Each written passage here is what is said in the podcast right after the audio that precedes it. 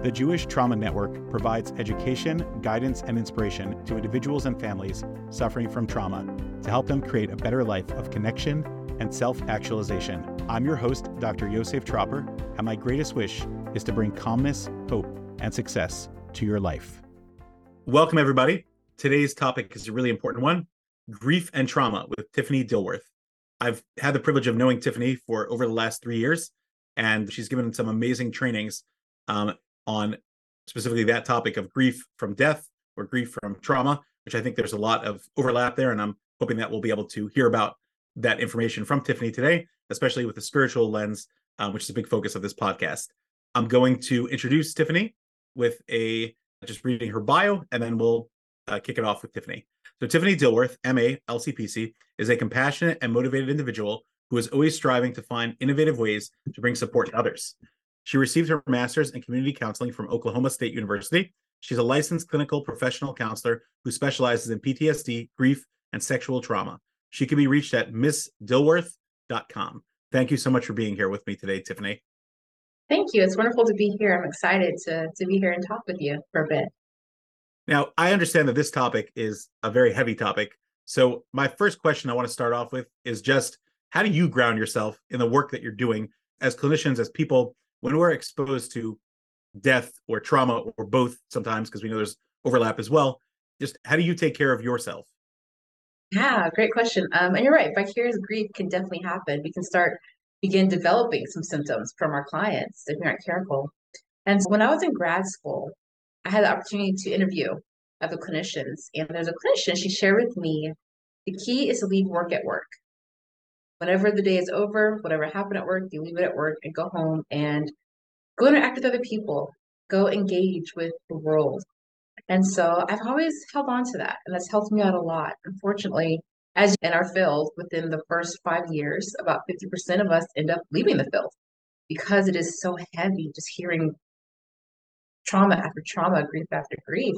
It can be very heavy. And so that's been helpful for me. It's just leaving work at work, and then also nature. I'm a huge nature person. I love going for walks. I love just hearing waterfalls, sitting and listening to birds. So nature has been a really big help for me as well. Amazing. I, I really appreciate that. Especially what rings a chord with me is when I first started in my process, if somebody would call and say, Hey, do you do grief counseling? I would just say no and hang up on them. And mm-hmm.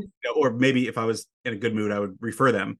If you're a grief counselor, which is, is something that you're trained in and something that you're known for, then you're not saying no to these people and they're calling you and, and you're you're getting a lot of those calls because let's face it the longer you live the more grief there is.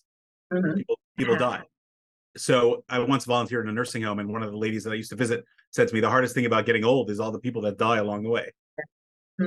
not to be too morbid and then when you're saying that i'm a trauma therapist and i spend a lot of my mm-hmm. day with people with trauma but i don't ever think of that as oh my gosh that's so overwhelming obviously we like you said we take good care of ourselves that's the foundation of being a good therapist.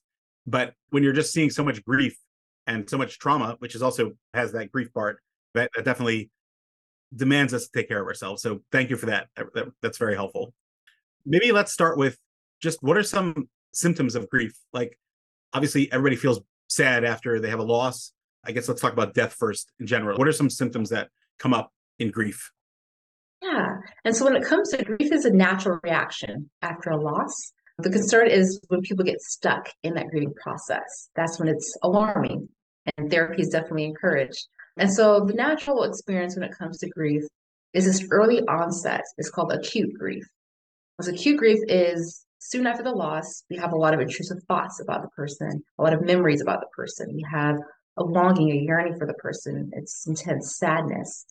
For some people, it can be intense anger as well, intense um, guilt for some people as well, depending on type of death. Um, for others, there's a changing eating habits. Maybe they stop eating or they overeat. Some people change their sleeping patterns. They don't sleep enough or they oversleep. And then some people, it can be very intense. They even have challenges with daily functioning.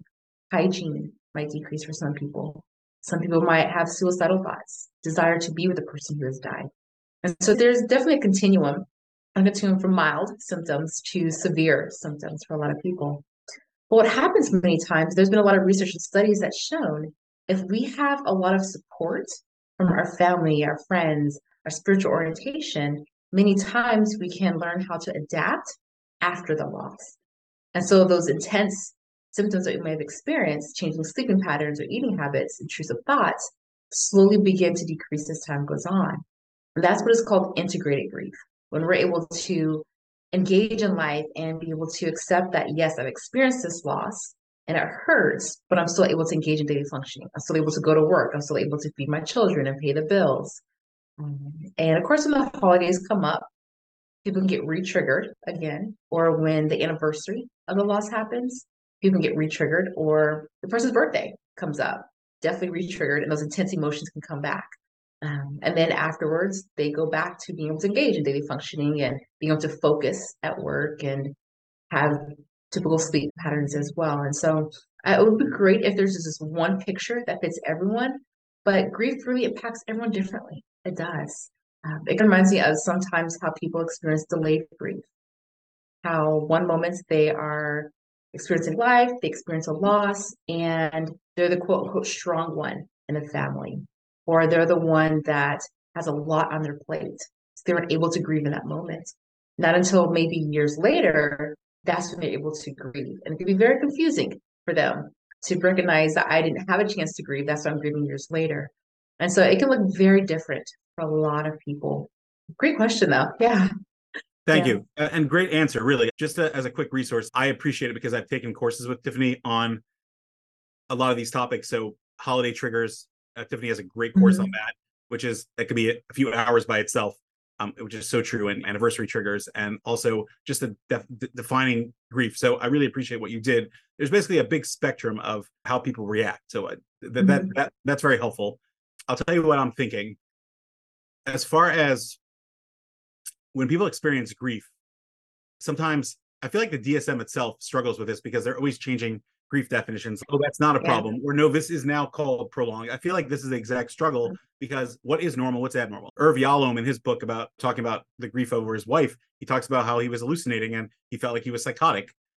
Mm-hmm. But if you have the insight to say I'm hallucinating and I think I'm psychotic, I'm not really sure what to do with that. But I don't think there's anything wrong if somebody you know has a loss and they go through that type of episode. Um, and he definitely mm-hmm. you know reached out and got help. So I guess my question for you is: in today's current research, what's the um, length or symptom symptomology that kind of says this is just the normal? I think you called it acute grief, or it's just like mm-hmm. the regular starting process versus hey, I should really talk to someone. Like, where do you draw that line? Yeah, great question. And yes, like I said, acute grief is an early time period after the loss, and so that's considered normal, quote unquote normal. Uh, but chronic grief or prolonged grief, that's when, according to the DSM, they have given it 12 months for adults. 12 months, 12 months after a loss, if an adult experiences these symptoms, then they can be diagnosed with prolonged grief disorder or be considered having chronic grief or complicated grief. That means there's some type of complication in the grieving process. When it comes to children, according to DSM, it's six months. And so this has been very controversial in recent times. So yeah. the DSM 5 TR came out in March of 2022. It came into effect. And so prior to then, it was a persistent complex bereavement disorder. And it said nine months for children. But now we're saying six months. So it's decreased by three months. And there's a lot of controversy because how can we put a time limit on grief, especially Agreed. six months um, for children. And so, thankfully, in the DSM, they do have a component in there that's cultural and spiritual related, but says within the person's spiritual context or the person's cultural context, if it says that they're able to grieve longer than that, then they can't be diagnosed with prolonged grief disorder. For example, in some cultures in Africa, it's quite common the first year after a loss everyone grieves, they mourn, however they need to grieve and mourn. And then after that 12 month time period, they come together, have this huge celebration of the person, they talk about the person, and just sit in memories of the person. And so let's say we have a child come in and they're nine months into the grieving process. Because within their culture, it says they can grieve up to 12 months. They can't truly be qualified as having prolonged grief disorder. And so it's great that it does have a component of spirituality and culture in there to let us know that, hey, every culture, every spiritual orientation is a little bit different and may not coincide with what we're saying. Um, so it's great that they do have that that in there. But again, when that first came out, there's a lot of controversy about this concept of just six months to grieve and that's it. Um, that's not very long time um, to think that about how much it impacts somebody. Yeah. Yeah, yeah I, I appreciate that cultural factor. And I think sometimes because I come from a Jewish culture, when I work with clients that are not Jewish, I sometimes use that as a as a standard. But in, in our in the Jewish culture, so the first day is considered a very dark day where a person is not obligated to even do anything spiritual because they're just in a dark place until the burial, which I think is a very sensitive thing. And then the seven days after death are, are called the Shiva, which is basically seven. It's seven days of refraining from work, refraining from showering, maybe a little bit of personal hygiene, etc. But it's really just a time where family and friends come over to visit and to sit with the mourners and to mourn with them that loss. And I feel a lot of cultures have that built in, and that's really helpful as part of the grieving process. I had a client actually that I worked with about 15 years ago, very sad story. Her husband was a non Jew and she was Jewish but not religious. And she was married to a, a, a non Jew. And when he was passing away, they had had a very contentious marriage. And she came for grief counseling. And basically, he told her that, that since that since he wasn't Jewish, therefore she was allowed to mourn him for the seven days, like according to her religion. And after that, mm-hmm. she has to forget about him and not think about him, which was oh, very, wow. very damaging to her because it just totally confused her way. And yeah. I met with her, I went through, there's lots of cultural ways, even in her husband's faith, that celebrated that. But in the Jewish culture, the first seven days are really, like you said, a lot of social connection, a lot of connecting and bonding, and a lot of remembering. Because you know, we believe that the more you talk about it to a certain degree, the healthier it is. And just like I do, that the research is people that want to stay strong, although it's very commendable and it's understandable, but oftentimes they're the ones that have the prolonged grief. Like I, I, maybe we'll come back to it if we have time, where they come to therapy 10 years later or 20 years later. Mm-hmm. And they say, well, I never really mourned this thing. And in the Jewish religion, the first 30 days are also have certain laws about memory and commemoration. And then the first year has mourning rituals, like you just mentioned. And then the yahrzeit, the yearly anniversary, is very significant. So I think that has a lot of built-in stuff. And I've learned from a lot of my you know, non-Jewish clients, whether Indian or Christian or, or, or Muslim or other cultures, there's a lot of you know grieving that's built in. I think that's very helpful. Mm-hmm. Yeah, I definitely agree with that. It definitely helps with the grieving process and to learn to live alongside the loss um, versus this combative. I have to forget about it. I have to forget about it or deny it, or I have to just stay stuck in it. It's built in, like you said, to be able to commemorate. Yeah. Amazing. So before we pivot to the trauma grief, I want to just ask you the question. and Probably you hear from everybody, but everybody's familiar with the five stages of grieving. Elizabeth Kubler mm-hmm. Ross what's your take on that? Is that a model that you use? Is that a model that you have any critique on, etc.? Yes, and so it's so interesting when it comes to her five stages of grief. David Kessler did a lot of work with her before she had died. And for those of you who may not be familiar, when she did the five stages of grief, she didn't mean for them to be actual stages, concrete chronological stages you have experienced this stage, then sad, then depression, then anger. She meant it more for uh, it to be more fluid and so thankfully, David Kessler, again, who did a lot of work with her, came back and did an addition to her book. And he talks about this concept of it being more fluid. So one day we can feel angry about the loss. The next day we can feel sad. The next day we can go back to anger. The next day we can be in shock and denial. And so by that addition, I definitely think there's a lot of truth in that perspective. I definitely think there's a lot of truth in it's very fluid. Some days we can be in denial and shock. Other days we can be really sad. Other days we can be angry. Other days we can wish, I wish this hadn't happened. But the ultimate place is to get to this place of acceptance, this place of acknowledging that this person is no longer here. I'm sad and that's okay, but I can still live life. I can still move on and do the things I need to do to function and to be successful in life. I think that's the ultimate goal. Reminds me of a story that David Kessler shared a couple years ago. I had an opportunity to share a stage with him. And shares a story of this young lady walking in, wanting to talk to Dr. Elizabeth Kubler Ross. And the young lady walks in and says, Dr. Ross, this is the stage that I'm in. And she says, Hold on, let's pause. Forget the stages. How are you doing? And so sometimes I have to do that with my clients. When they come in and say, Oh, this is the stage I'm in, I have to pause and say, You know what? Let's just check and see how you're doing. Let's forget the stages for a moment and just see how, how what's life like for you? How has life been since this loss? It's important that we, uh, well, from my perspective, is to at least acknowledge the stages of grief and how it can be fluid, but at the same time, not get so stuck inside of them, saying, okay, I'm in this stage. Now I have to go to this next stage. Now I have to go to this next stage. Because um, because grief is it's a messy experience. It would be nice if it was nice, clean, um, and chronological, but it's not. It's a very messy experience. Yeah. So I, I that's my take on it. Yeah. Yeah. Thank you for that. And thank you for bringing up David Kessler. He's a very famous author um, who took over yeah. some of the life work of Elizabeth. I, I, think he even added, didn't he add like a sixth stage officially? Like yes, yes, six, yes, meaning making. Yes, making meaning of the loss. Mm-hmm. Yeah, Wait, definitely. you could argue that's part of acceptance, but it's just more articulated, finding that meaning. There's a lot of people that are going through all types of grief now with just the current world situation, and I think there's always yeah. things going on that are you know triggering to people.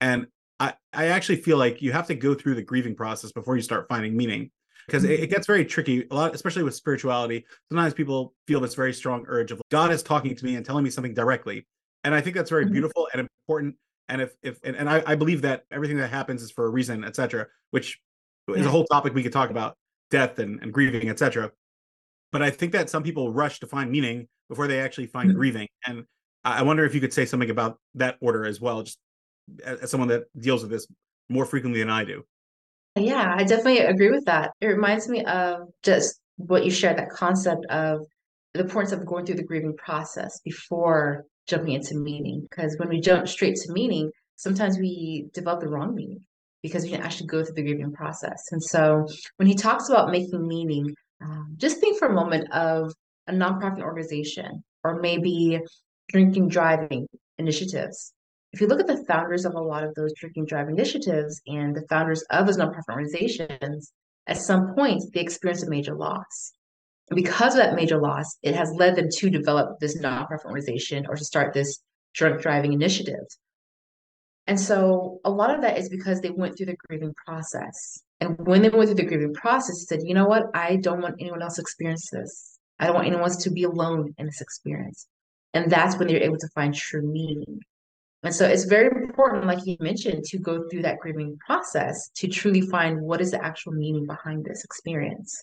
Um, yeah, it's very important that we go through that process. And then when we do get to that place of finding meaning and others come into our life, it's much easier for us to help them to get to the other side of grief as well, because we've actually gone through that grieving process. That makes sense. Thank you for bringing him up.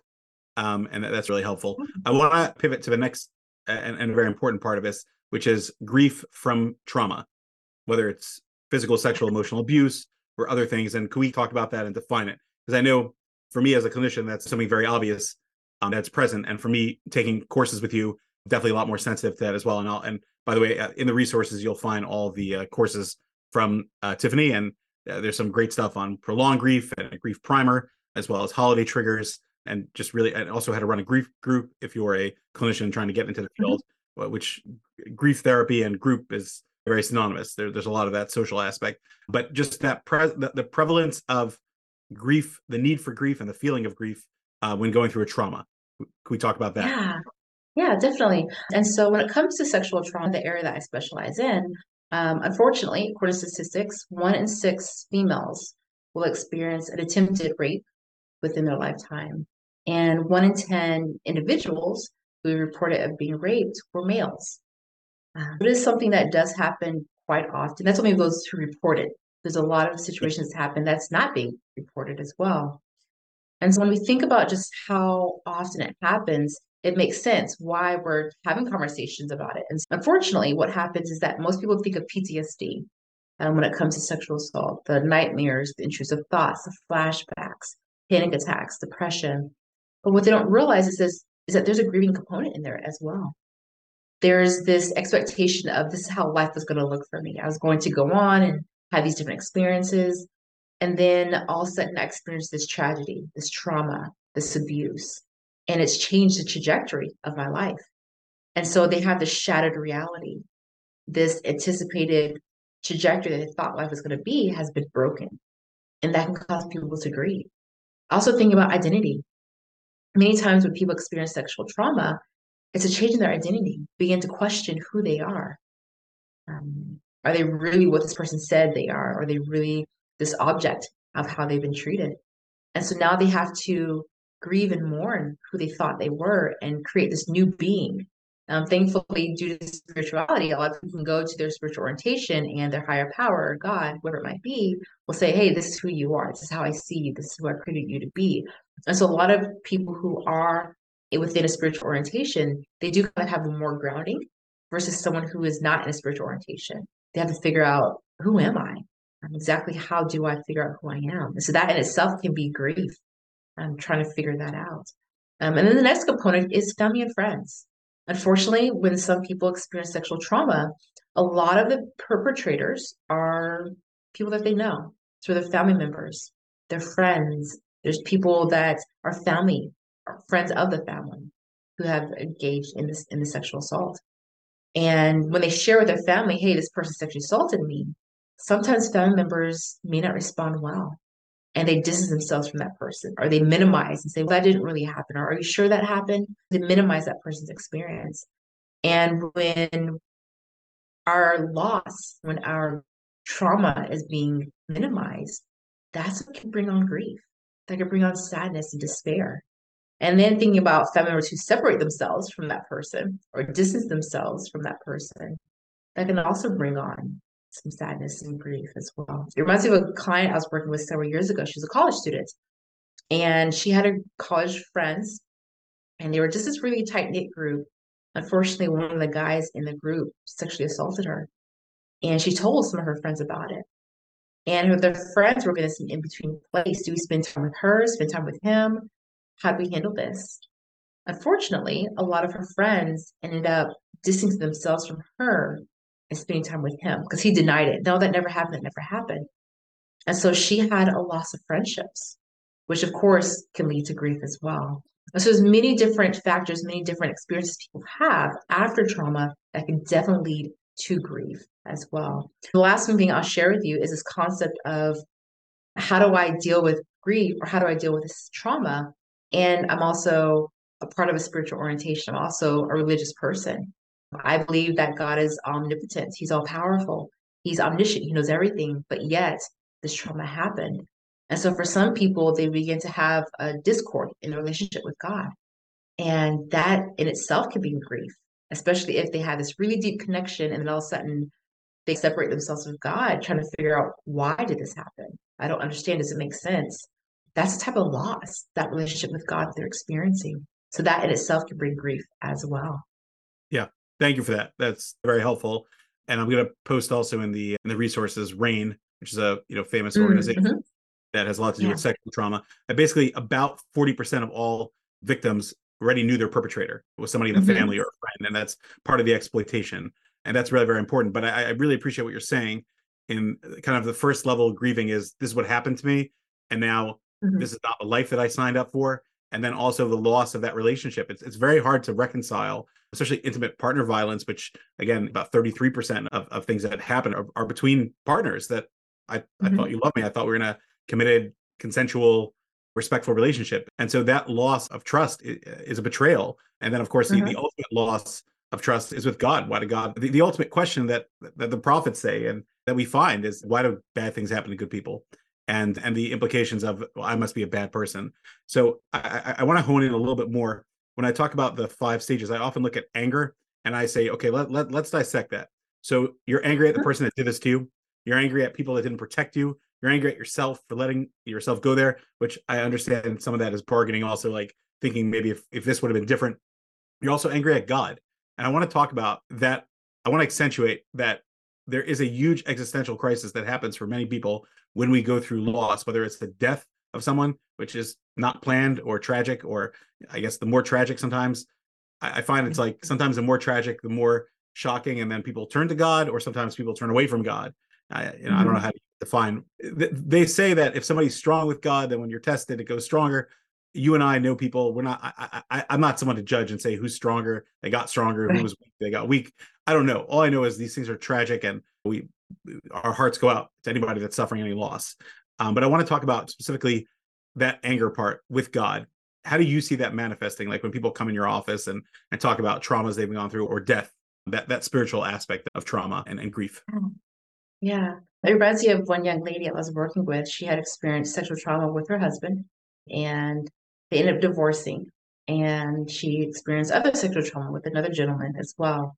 So she had two perpetrators.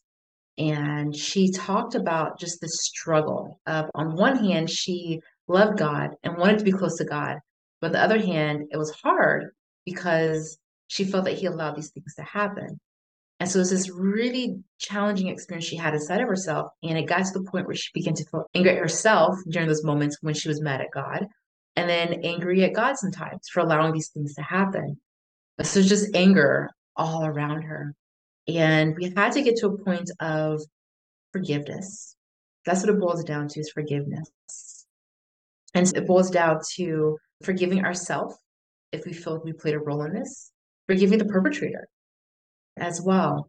And then when it comes to this component with God, it's more about acceptance, accepting that this is what happened. And that's going to be very hard, very challenging. There's this concept called radical acceptance. Um, it's a DBT skill, dialectical behavioral therapy. Uh, and so the concept behind it is we see the past as the past. We acknowledge that I felt angry at that time. I felt sad. I felt hurt. I felt confused. And that's how I felt. At the same time, I recognize I can't go in the, back, past and change anything. I can't repeat 16 years ago or five years ago. We can't repeat two minutes ago. And so it's about accepting that it was what it was, and I can't change the past. Yes, I felt angry. These are my thoughts I had about it. And that's how I felt. And that's okay for me to feel that way. But this is the present moment, the here, the now. How do I want life to look right now moving forward? And so sometimes embracing radical acceptance can be so helpful when it comes to working through this anger. Because if, when it comes to anger, as you and I both know, if anger sticks around for a long period of time, it can turn into bitterness. And bitterness can seep into all parts of our life. And so it's very important that when we have anger, that we nip it in the bud as soon as possible. So we embrace forgiveness, we embrace radical acceptance, accepting the past as what it was. Um, and I can't go back and change it. No matter how much I want to go back in the past, I can't go back and change anything. Um, but I can focus on for the present moment. I can't focus on how I want my future to look.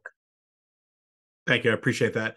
And I think my last question for you before I go through some of the resources if somebody is uh, coming to you for help and they've gone through a loss or they've gone through a traumatic uh, situation and they're grieving, there's a certain feeling of this is never going to end.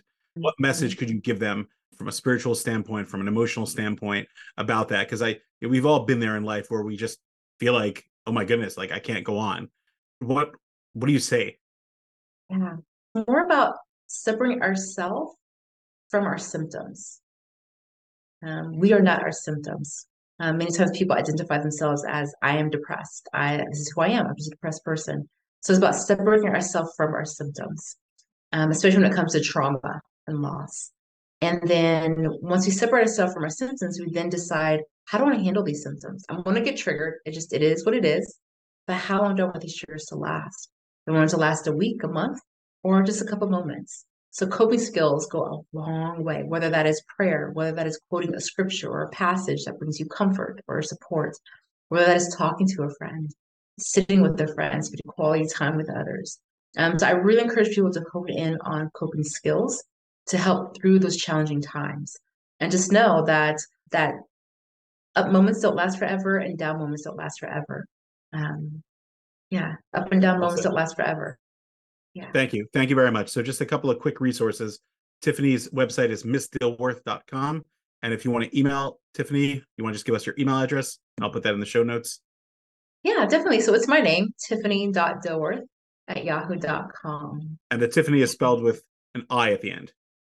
It is, yes. Okay. It's Tiffani with an I, yes. We'll put that in the show mm-hmm. notes. And I really highly recommend, especially if you're a clinician working with grief, we have so many trainings from Tiffani. They're well worth your time. Prolonged grief disorder, running a grief a grief group, types of grief and assessment, which we touched upon all these things. The connection of sexual trauma and grief, which again we got like a one minute synopsis. Triggers and interventions, and of course a grief counseling primer, which is a very general way of dealing with it, but also very specific and practical. So thank you very much for sharing all your expertise. Unfortunately, this is something that we have to deal with with all of our clients, yeah. but I really appreciate that you gave us some very clear guidance and some practical tips. So thank you. Thank you for having me on here. I really enjoyed it. Great talking and I'm you. sure I hope people will use those resources and, and be able to get the support they need and be able to also the clinicians can learn how to better support clients going through these things. Sounds wonderful. Great. Thank you so much. Thanks for listening to the Jewish Trauma Network. For additional resources, free and premium courses, leave questions or suggestions, or to support our mission, please visit jewishtrauma.com. And always remember, your life can and will be better.